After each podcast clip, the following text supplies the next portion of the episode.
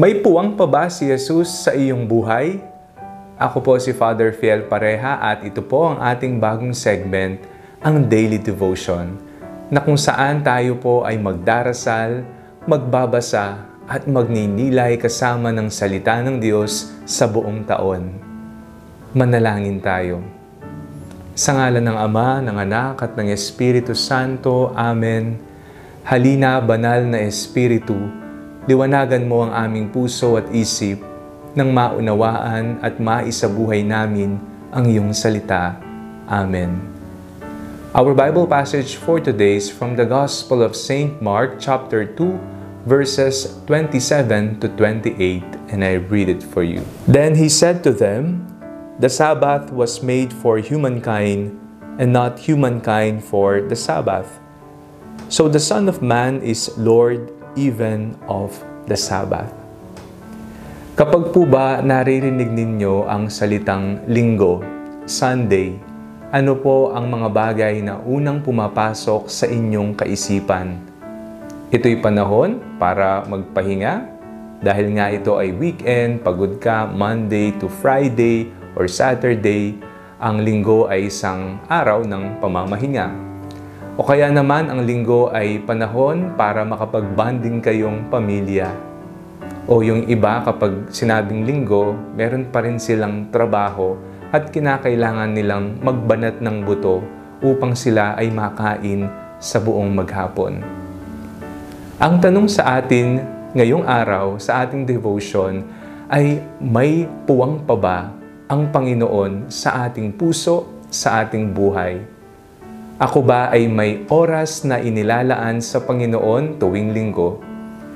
Sana maisip po natin na kapag narinig nating linggo, araw ng pangilin, araw ng Panginoon, tayo ay nagpupunta sa simbahan, tayo ay nagtitipon bilang isang pamilya, sumasamba at nagpapasalamat sa Panginoon sa mga biyaya at lakas na ibinigay sa atin sa buong linggo at tayo'y hihingi ng panibagong lakas at mga pagpapalang kinakailangan natin pagsapit ng lunes hanggang biyernes o sabado.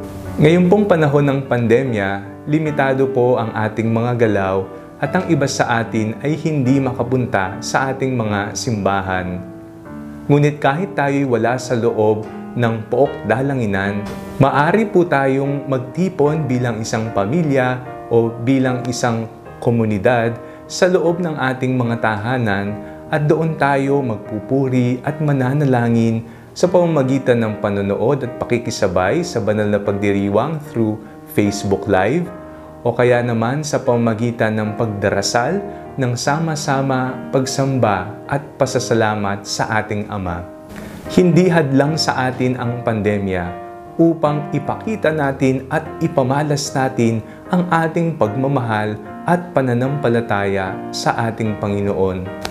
At sa loob ng bawat pagtitipon na ating ginagawa, may tatlong bagay tayong dapat itanong sa ating sarili. Una, bukas ba ang aking puso at isip sa salita ng Diyos at sa pagtanggap ko sa Panginoon sa banal na Eukaristiya? Pangalawa, ang aking bang puso, ang aking bang isip ay nakatuon lamang sa aking Panginoon sa oras ng aking pagdarasal o pagsamba alalahanin po natin na kahit tayo po ay may problema, para po hindi tayo madistract habang tayo ay nagdarasal, alam po natin na dala-dala natin sila at kasama natin sila sa ating pananalangin. Ang mainam po natin gawin ay ialay natin ang mga ito, ikwento natin ang mga ito sa Panginoon at humingi tayo ng biyayang makayanan nating malampasan lahat ng ating pinagdaraanan sa kasalukuyan. Pangatlo, Nakanda ba akong isabuhay kung ano ang aking pinaniwalaan, narinig at natanggap sa loob ng banal na pagdiriwang? Hindi natatapos sa loob ng dasal. Atin itong isabuhay at ipakita sa ating gawa at asal. Manalangin tayo. Panginoon, maraming salamat po sa pagbibigay sa amin ng araw ng pamamahinga. Nawa ang araw na ito ay maging makabuluhan sa pamamagitan ng aming pagsamba at pasasalamat sa inyo. Bigyan niyo po kami ng isang bukas na puso at kaisipan upang matanggap namin ang iyong salita at ang katawan ng aming Panginoong Heso Kristo. Amen. Sa ngalan ng Ama, ng Anak at ng Espiritu Santo. Amen. Huwag niyo pong kalimutang i-like, mag-comment po kayo sa comment section at i-share po ninyo ito sa inyong pamilya at mga kaibigan. God bless you.